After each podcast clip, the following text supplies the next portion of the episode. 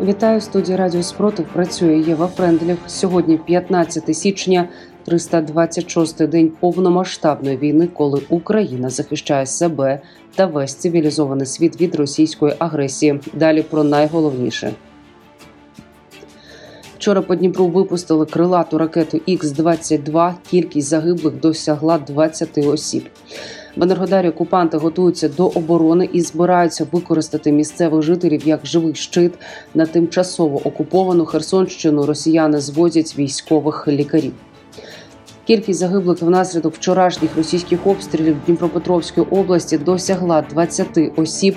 Повідомила місцева влада. Ще 73 дістали поранення. Понад 40 людей вважаються зниклими безвісти. Рятувальники продовжують розбирати завали багатоповерхового будинку в Дніпрі. Вчора по Дніпру випустили крилату ракету Х-22, тип якої збройні сили не мають можливості збивати. Повідомили в повітряних силах збройних сил України. З початку війни по території України випустили понад 210 таких ракет. Жодну не збили засоби ППО.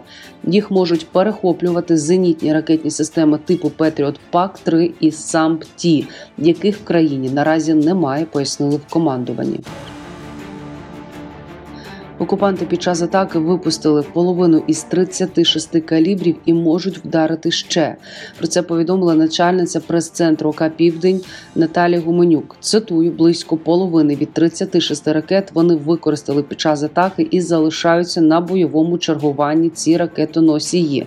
Треба розуміти, що вони ще можуть бути застосовані. За 14 січня росіяни вбили сім мирних жителів Донеччини, чотири в Авдіївці, один у Старій Миколаївці, Парасковіїці та Курахівці. Про це повідомив голова ОВА Павло Кириленко. Ще чотири людини в області дістали поранення. Наразі неможливо встановити точну кількість жертв у Маріуполі та Волновасі. На тимчасово окуповану Херсонщину росіяни звозять військових лікарів. Про це повідомляє Генеральний штаб збройних сил України. Противник продовжує зазнавати втрат. Відтак росіяни відправили до Новотроїцької центральної районної лікарні військових медиків збройних сил Російської Федерації. Станом на 12 січня 2023 року в лікарні, які окупанти влаштували під військовий шпиталь, перебувало близько 160 поранених. Луганська обласна лікарня на 75% заповнена пораненими в'язненнями. Про це повідомляють телеграм-каналі Луганщина оперативно з посиланням на слова місцевої медсестри. За їх даними, в'язні перебувають в медзакладі з бірками на руках або по дві, по три штуки, які свідчать про гепатит А, СНІД і туберкульоз. В Енергодарі окупанти готуються до оборони і збираються використати місцевих жителів як живий щит. Про це повідомляють в державному підприємстві Енергоатом. Військові Російської Федерації розташовуються в підвалах цивільних приміщень та облаштовують їх ліжками. В одному з підвалів будинка мешкає вже близько 50 окупантів.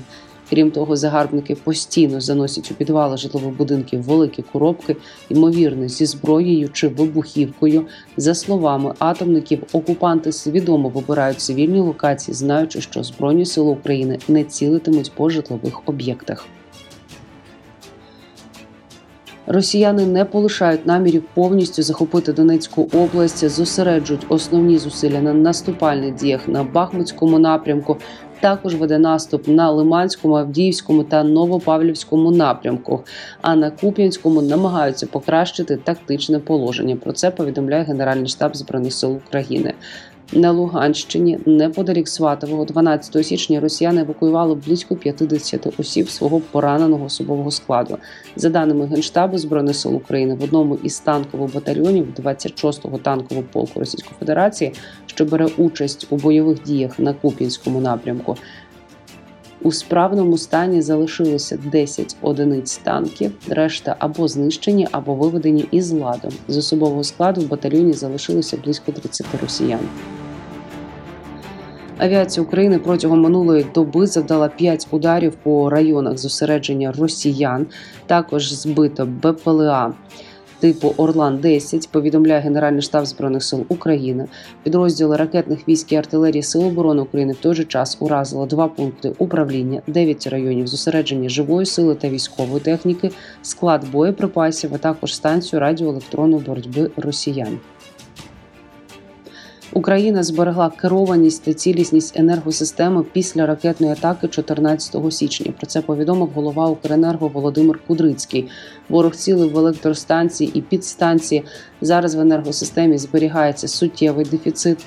Найскладніша ситуація у Харківській і Львівській областях. Але скоординована робота військових та енергетиків не дає можливості ворогу досягти головної мети занурити всю країну у холод та темряву. Підсумував Кудрицький. За добу Сили оборони України ліквідували 630 російських окупантів. З вами була Єва Френдлік з новинами на Радіо Спротив. Зігріваємо один одного любов'ю, віримо в Сили оборони України, і все буде Україна.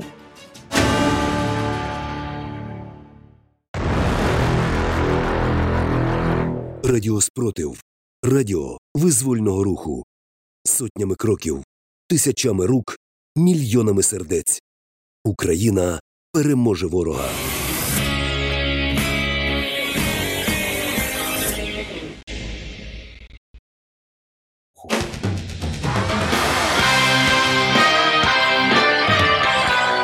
Радіо Спротив. Радіо визвольного руху.